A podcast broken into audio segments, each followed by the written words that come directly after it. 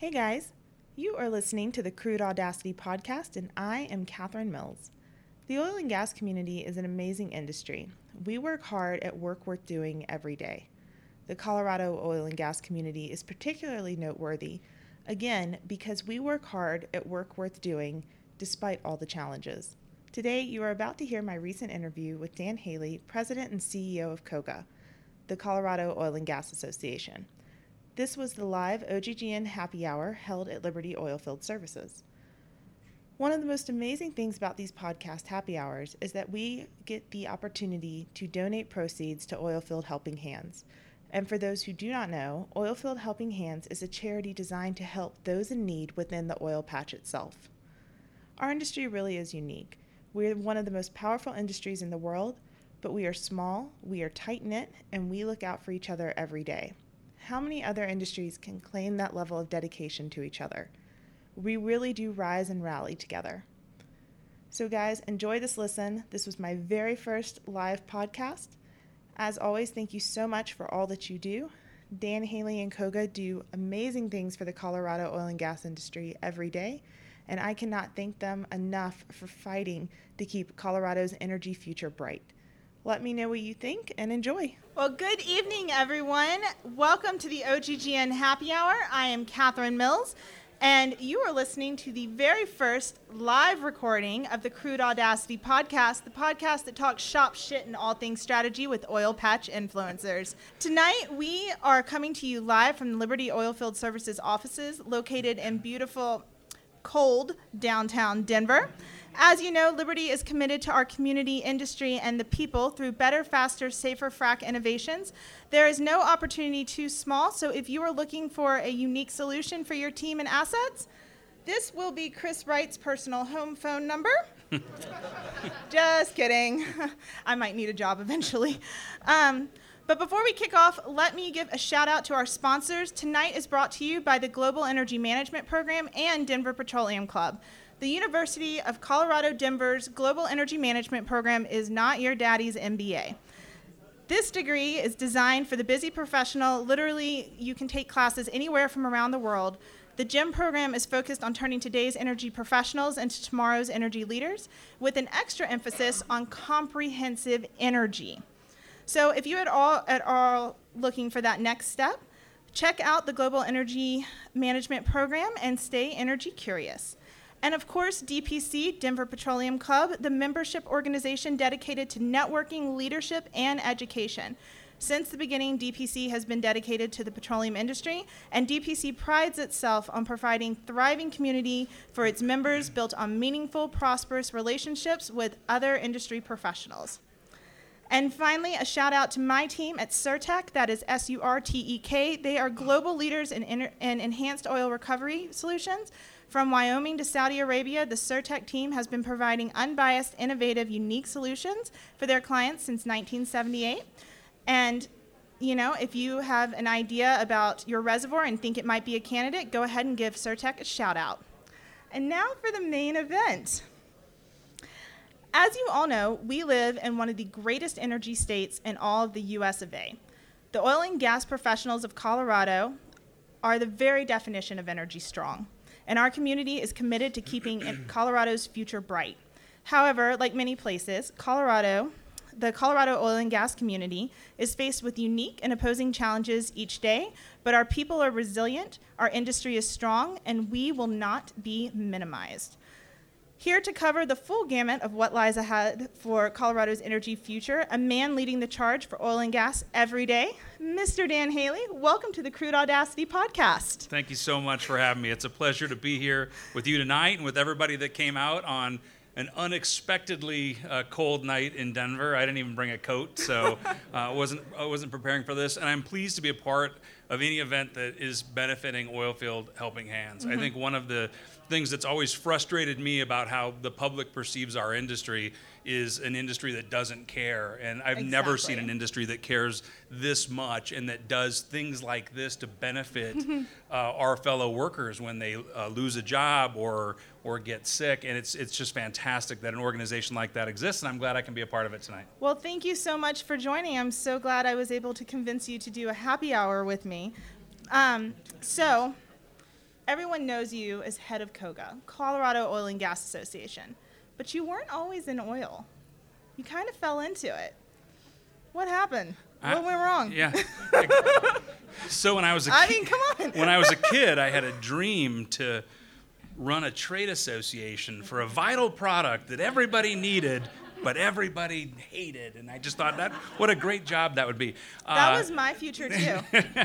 uh, yeah, I sort of fell into working in oil and gas. I have a, a, a media background. I spent Yeah. 20 years as a in daily newspapers as a journalist. uh, first as a reporter, then as an editor. Uh, then I worked uh, in opinion journalism. I was an editorial writer, and then I became editorial page editor. Opinion journalism. Opinion journalism. It's That a real perfect thing. for well, us. it's not like in the fake news variety of opinion journalists. It's more you're actually on the editorial page with opinion across the top, and you're, you're paid to, to offer an opinion.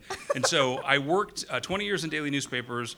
The last uh, 13 at the Denver Post here in, in, in Denver, and the last four I was the editorial page editor of the paper. Mm-hmm. So uh, in a position like that, you're um, writing editorials, opinions. Uh, you're looking at the issues that your state or communities face, and rather than just writing what's happening like a news reporter should do, uh, you're actually proposing solutions, what you think would be good for, for Colorado. So I was able to see a lot of what was happening in the state and really understand the challenges that our state faces, and hopefully we provided some solutions or, or options out there. And in so doing, I was able to meet a lot of people as well. I had a really great Rolodex.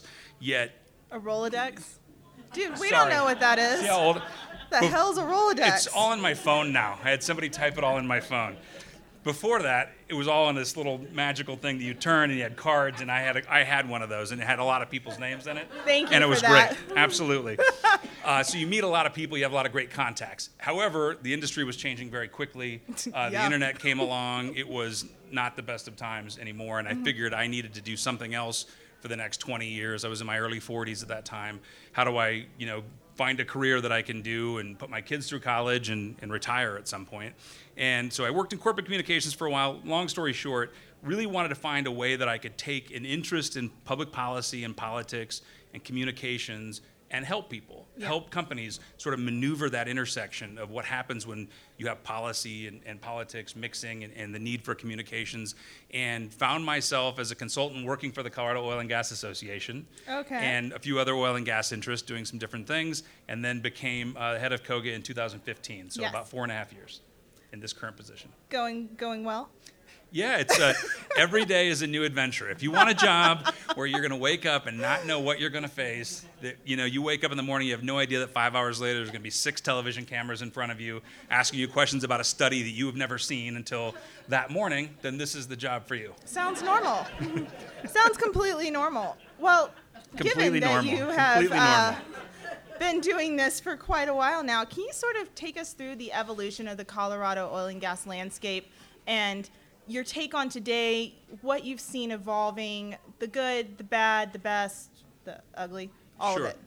So I think the the best way I could sum summarize something like that is we are in a period of great change, not just in our industry, but in our country. Everything is changing, and it's changing quickly. Our industry is getting better, cleaner, and safer.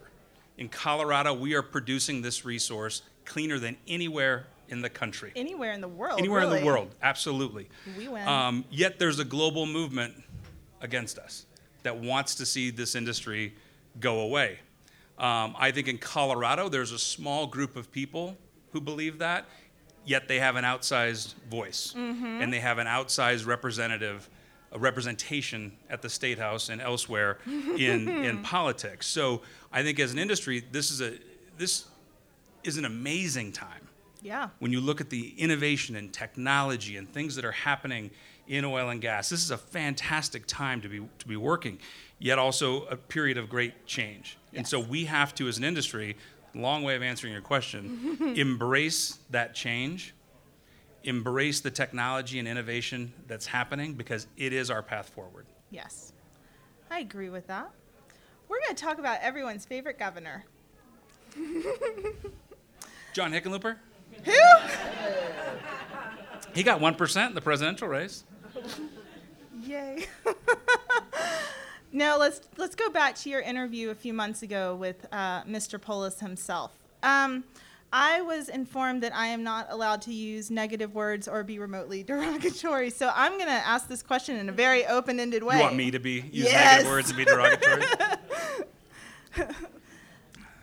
you were giving this interview. I've I've seen a lot of online dating, and this was probably the most awkward thing I've ever seen in my life. So, what were you thinking during this? Uh, let's call it a silly, silly, silly event. I mean, should we be surprised? Sure. Were you surprised? I mean, there are a few moments where you look like you were cringing. Yeah, so let's all walk it back just for people who, who don't know. We had our big energy summit in August, and we were talking about potential panels to have that would be of interest. And one of them was, can you still drill for oil in Colorado? Is this can you drill for oil in a blue in a blue state? And we thought, well, who would be good on that panel? It's like Jared Polis. So let's do it. Let's invite him and have him sit down. We'll do a, a one-on-one conversation. Because of my background in media and my Rolodex, I've known the governor for 15 years or, or so. So I thought, well, this would be a good conversation. We can really kind of get into the nitty gritty. He agreed Yeah. to do it. I thought that's fantastic. And, uh, you know, it, and again, you talk about not wanting to say negative things. In, in an industry like this, where you have work in front of the state, you want to develop good relationships with people of all parties. That's part of my job is to do that. Absolutely. And so building relate life is about relationships. And our industry is about relationships. So let's have this great conversation. So I had a list of questions. We're sitting up there, two armchairs, just the governor and I, and I'm asking the questions, and he's answering them very quickly. So as somebody who's like- sitting here with questions, nothing's worse than that, right? When you're like, oh, we're going to be done with this in 10 minutes. What are we going to do at that point? And I asked every question I would ask, he would say something like, well, that's a silly question. It was so silly. Yeah, and, and finally I said they all all the questions can't be silly, Governor. but what he was doing was he was very. I, My word is dismissing he was very dismissive of not just he wasn't dismissing me he was dismissing all of the people in this industry i happen to be the one representing all of us sitting up there Yes. um, and i think i gave a quote to the media that probably gave my director of communications scott Prestidge some heartburn back there where i said i said something like you know we saw this is who he is. This this is who the, the governor is. Well, it, it's he's um, he has an opinion on on things, and that's his right to have that opinion. Um, and he, I think, what he was doing essentially was positioning himself away from anything that could be happening in industry. I.e., if there's job loss, that's not my fault. That is Venezuela's fault. That is commodity prices. And he positioned every question to that. That's markets. That's happening. And he's absolutely right that commodity prices are low and that's troublesome. Yet I think he underestimates, I, I don't think I know, he underestimates or completely dismisses his role in all of this A hundred percent. and the role of policy and politics and how that impacts investors and Mm-hmm. all, all the different things that are happening out there. So um, I kind of was running through my questions and trying to bounce back on some things with him. But you asked what it was like, and just to be honest, there were a couple moments in there where I literally got kind of dizzy and was like, I, I felt like maybe I'm dreaming. This is like a nightmare, right? like I was a little tired already from conference. Can this get I- worse? I feel like yeah, I fell asleep, and he's just doing this to me, and I'm in front of 600 people, and uh, oh, you know what is he? What's happening Yeah. in this moment right now? I think everybody And- was asking that question. Is the- this really happening? and the media picked up on it Yeah. as well. The the coverage that he got the next day was not favorable, and I think they understood That that, he was being bother him, What was what was really bothered me the most was I was trying to get a sense from him about whether or not this industry is valued in Colorado. yes. Do, should we keep doing this here? Is this something that you think is a good idea? That we've got 100,000 people employed in this job, that we're paying a billion dollars in state and local taxes? Is this a good thing for Colorado?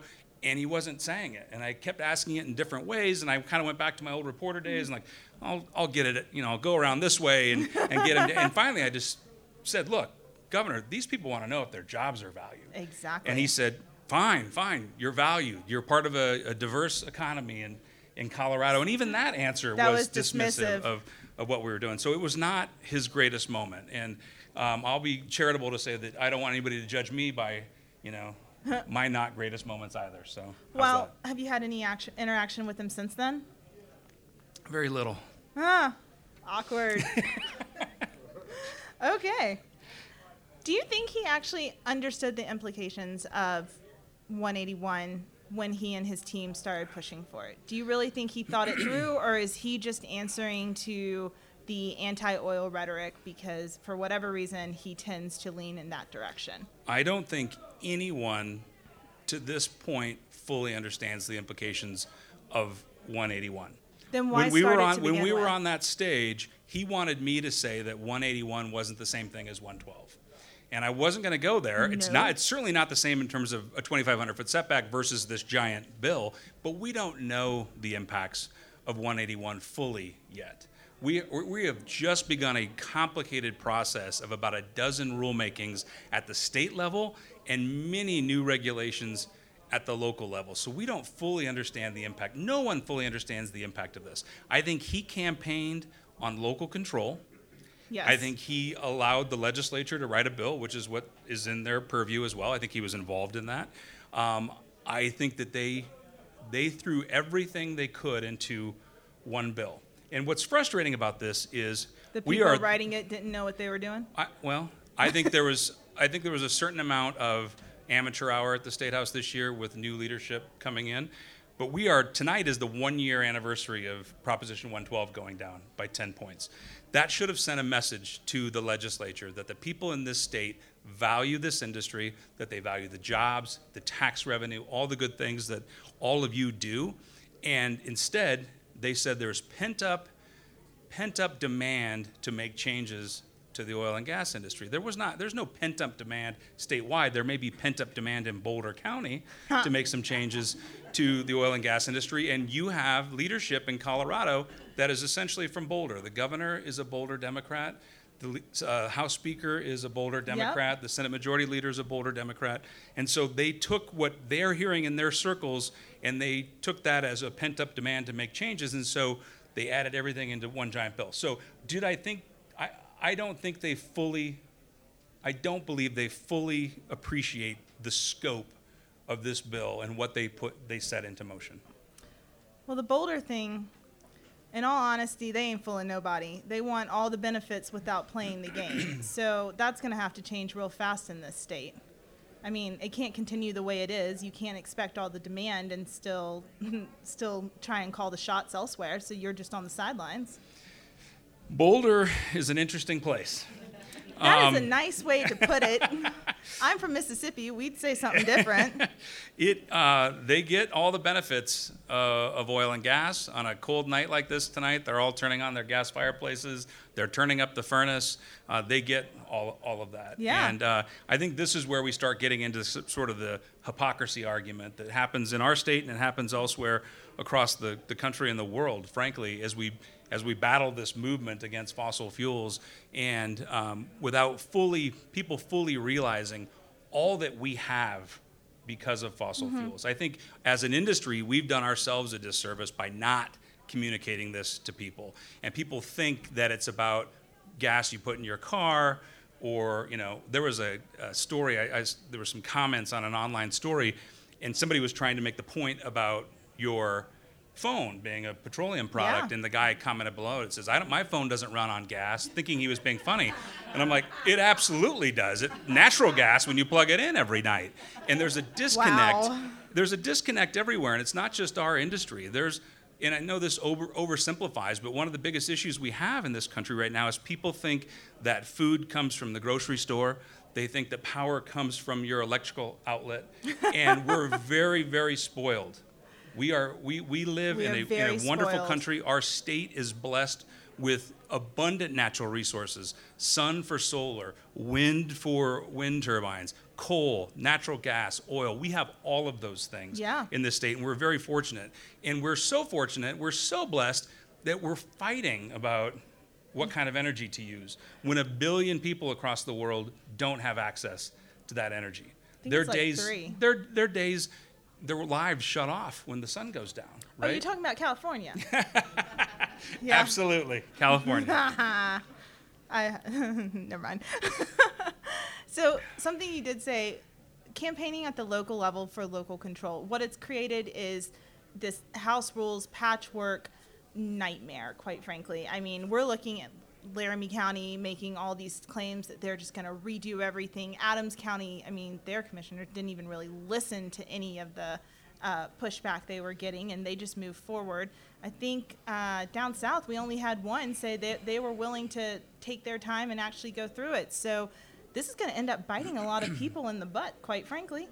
You what, have we, what can we do to fix that? You have anywhere between nine to 11 communities that either have some sort of moratorium in place right now or Yep. rewriting their rules based on Senate Bill 181, which puts a lot of newfound powers with local governments. And they're all trying to figure out exactly what that means. Even friendly governments will see that and go, oh, newfound powers. What can I what can I do there, right? Yeah. So you you How do do end regulate up yeah, you do end up with this patchwork of rules. So we're trying to deliberately work with all those communities. And for those friendly communities that want to know what to do, I always tell them, you don't have to do anything. Like just relax. Let's see what happens. Let's let these rulemakings take place before you start looking at Exactly. air monitoring. We're going to go through this giant air rulemaking in December, so there's no need to do anything there. Um, so you have Adams County, which is one of those counties that's been waiting for something like this to happen. They jumped. They they did a moratorium before the bill was even signed. I know. Before what we knew was in it. They so you had knew an what they were. agenda. You knew where they were going um, with this, and so those rules are are now done, and now we need to see if we can operate under these rules. Can we? Well, we're going to find out, and uh, operators are going to have to go in there and try to uh, meet these new criteria. I think in in some cases, I talked at the beginning about technology and innovation. I think that is going to be an answer to a lot of this, um, but But it's going to be in terms of difficult. It's going to be expensive. Um, in terms of land, and, and they what do you mean? several different locations. Like Well, sometimes that's the not possible. That's the key with Adams County. So what Adams County did was they did a setback, which we Coloradans shot down the 2,500 foot setback. Lawmakers said you can do your own setbacks, but they have to be reasonable and necessary. okay, and we could talk about that. Um, so Adams County did a setback, and then they said you need to provide alternative sites to the one you want to drill at, and those need to be a thousand feet from each other. uh huh. So that's where that's you know the kind of the rub that comes in there and makes Yeah. it makes it more difficult. Exactly. And so the the fight going forward will be over things like words like reasonable and necessary and what does that mean? Mm-hmm. What state lawmakers did with 181, I don't want to go too far into the weeds here, but um, they stripped out language about technical feasibility and economic practicability. If I'm using that word right, I always screw those up. And aren't And that the worst says- things to re- to take out? Yes, absolutely. Every other environmental regulation in the state still has those words in it, except for the one that governs oil and gas. And so that was that was in there, so they can't require you to do something that's technically not feasible for you to do.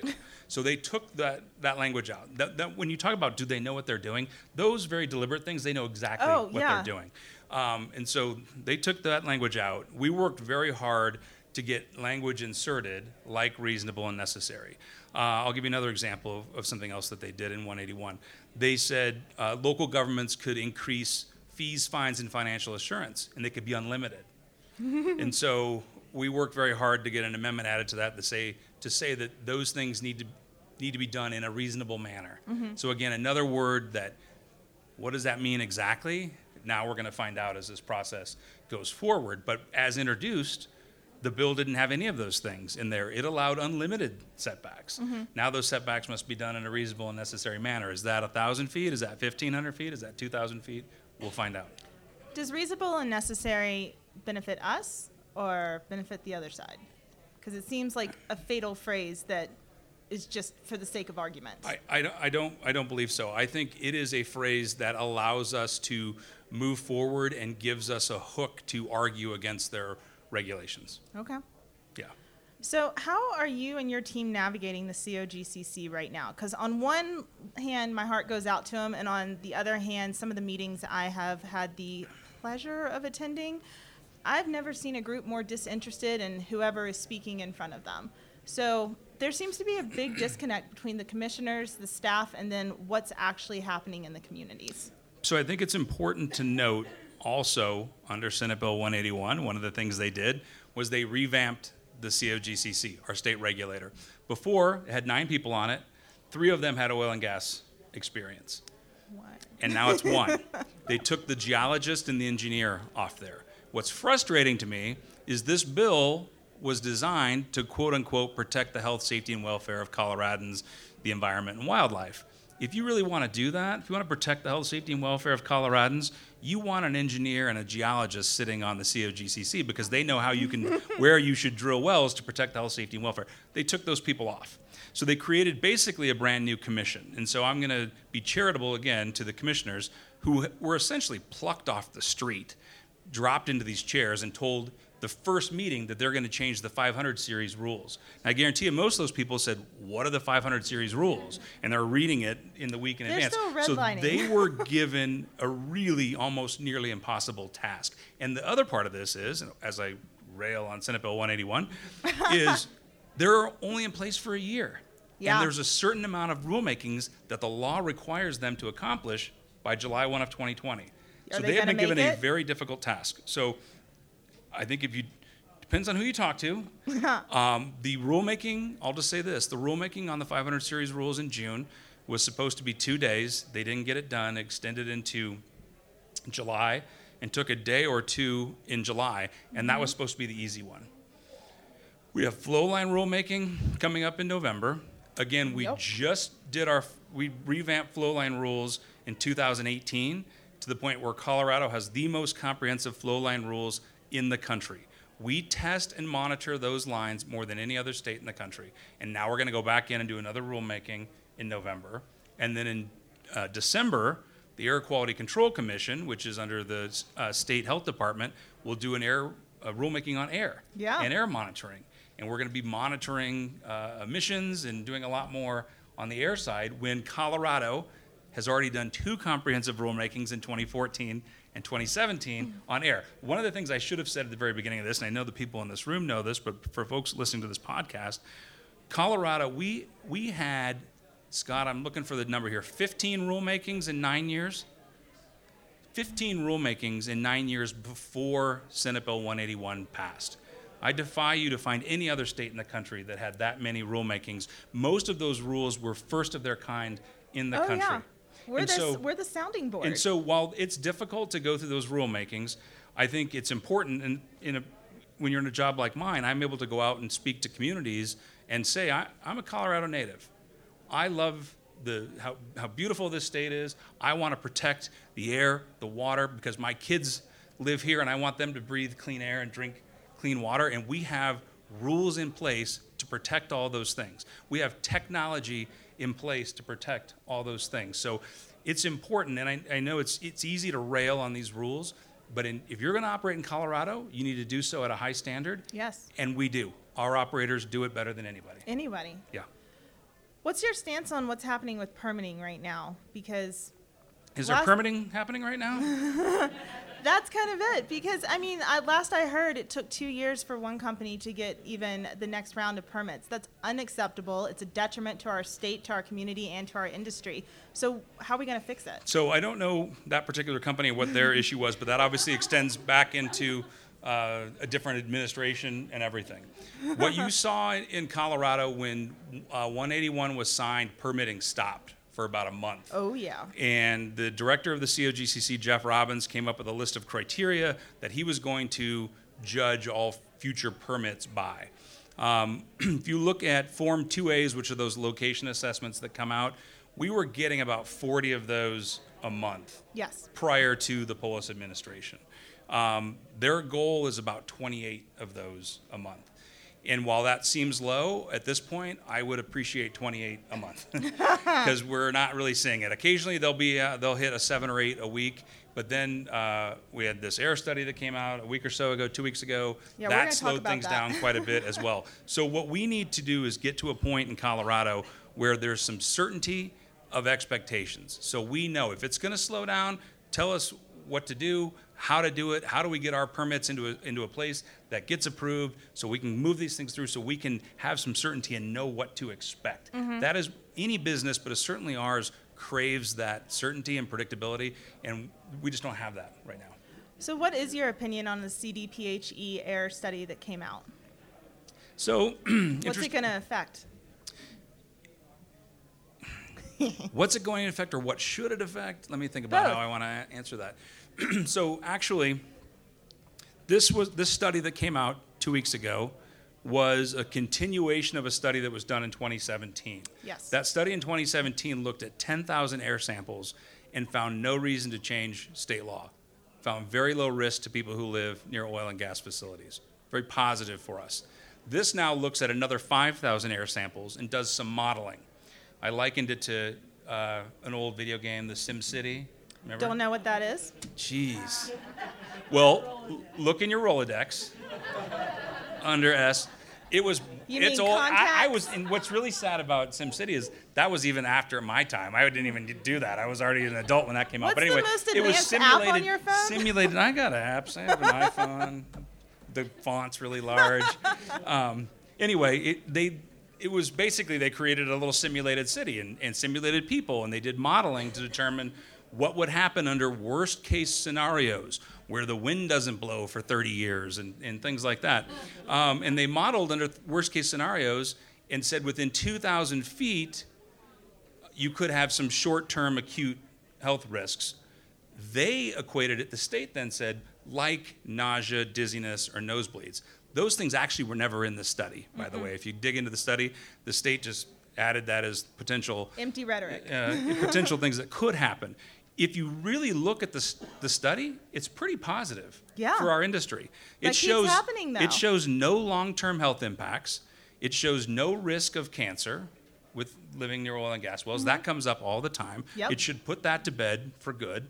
Of these risks that are modeled under worst-case scenarios, shows you know short-term pretty low short-term risks so what happens now is the state sees that and they look at it as an opportunity to make some changes to their policy and so they said well now given this study which looked at 2000 feet we're going to look at all permits differently within that 2000 feet within mm-hmm. 2000 feet of, of a home right Yeah. so it gives them another opportunity to kind of slow things down a little bit, which is concerning to us.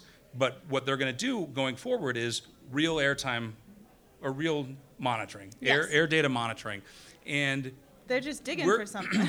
but you know what? We're okay with that. We need to we need to embrace science.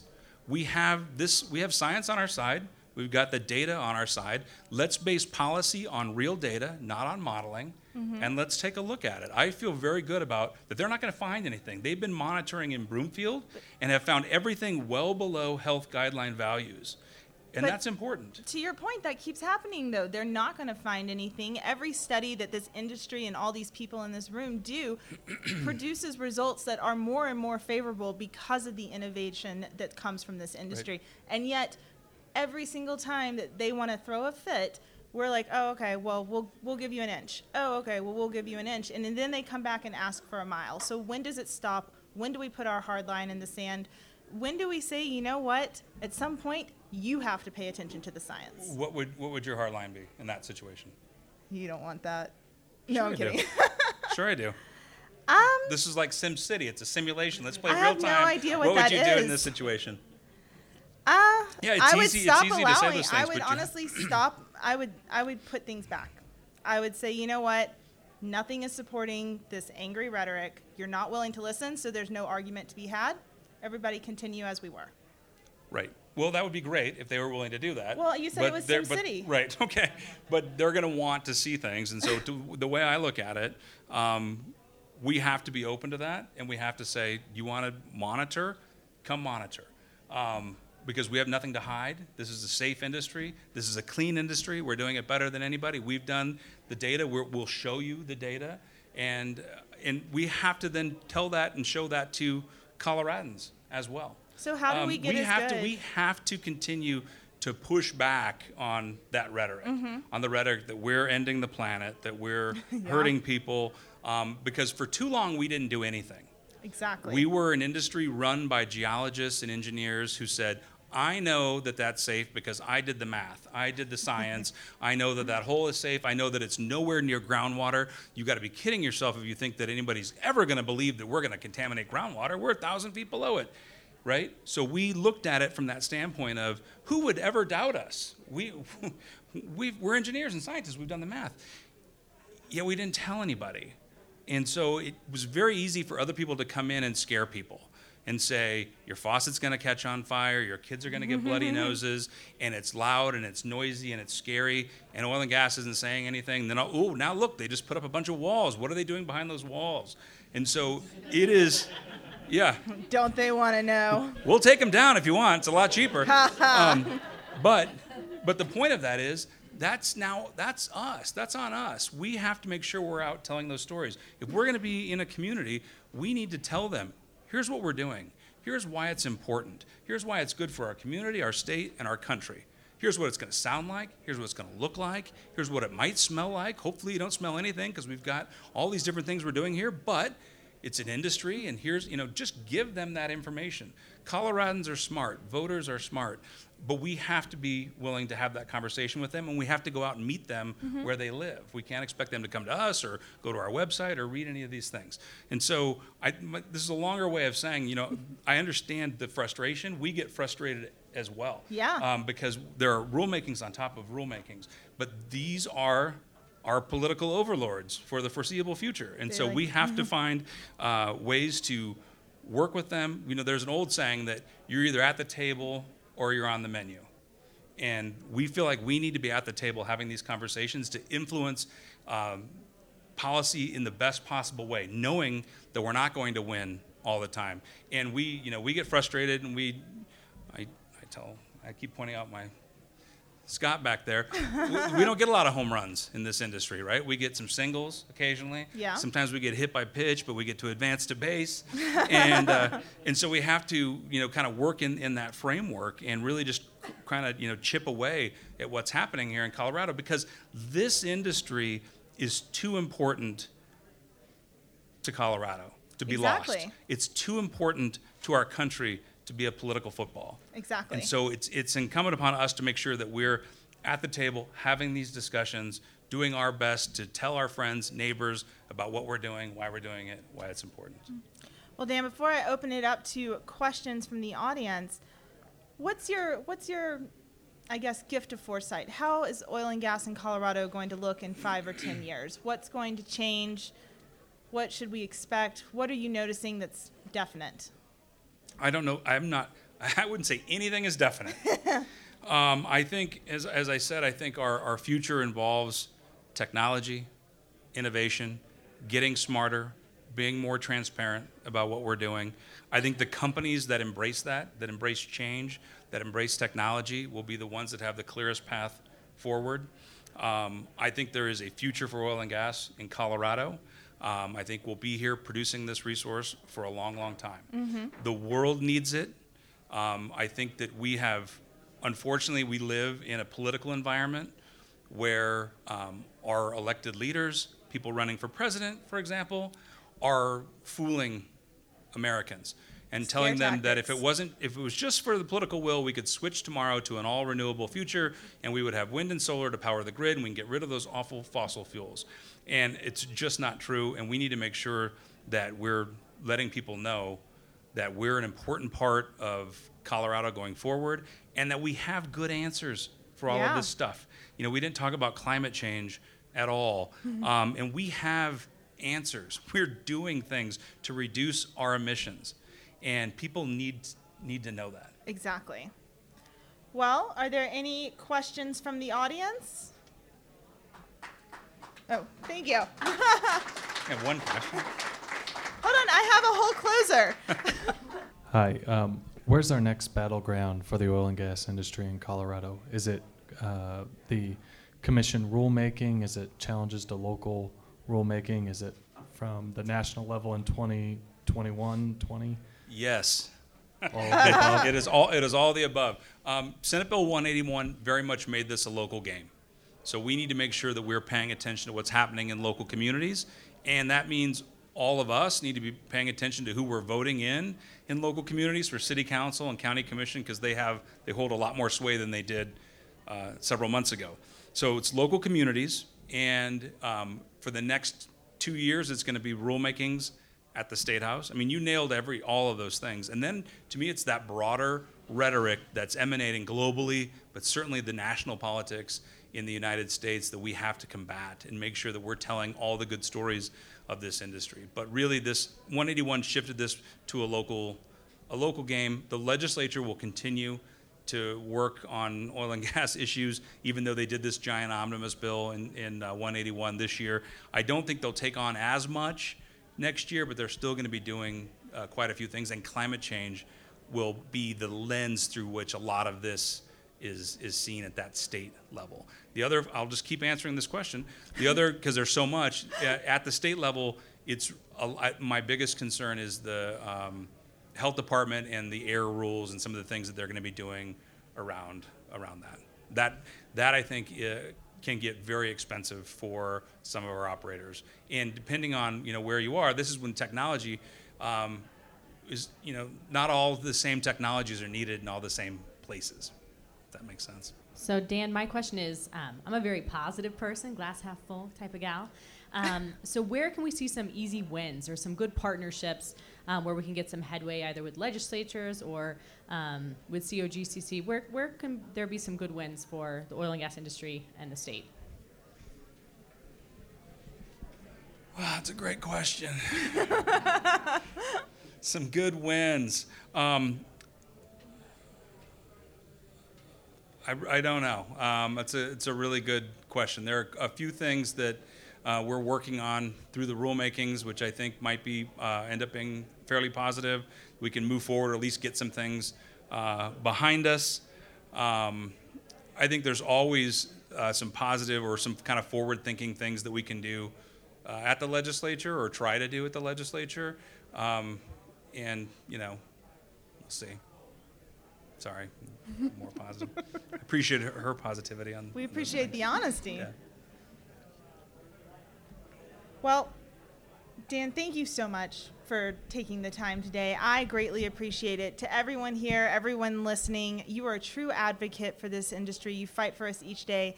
And I cannot thank you enough for protecting Colorado's energy future. So thank you so much. And I mean, this has been so fun. Well, thanks the for having me. I appreciate one. it. Yeah, it's great. Thank you. If y'all could all go online, please rate, review, and subscribe. Or if you really want to make it interesting, shoot Mark LaCour of OGGN a personal note. I would personally appreciate it. Um, we will be doing a 2020 tour, OGGN and the Crude Audacity podcast. We're going to be going to Calgary, Casper, Wyoming, San Diego, and Durango. So if anyone is interested in getting involved or sponsorship, please let me know. Or if you have a topic or influencer that you would like me to hit, I am all ears.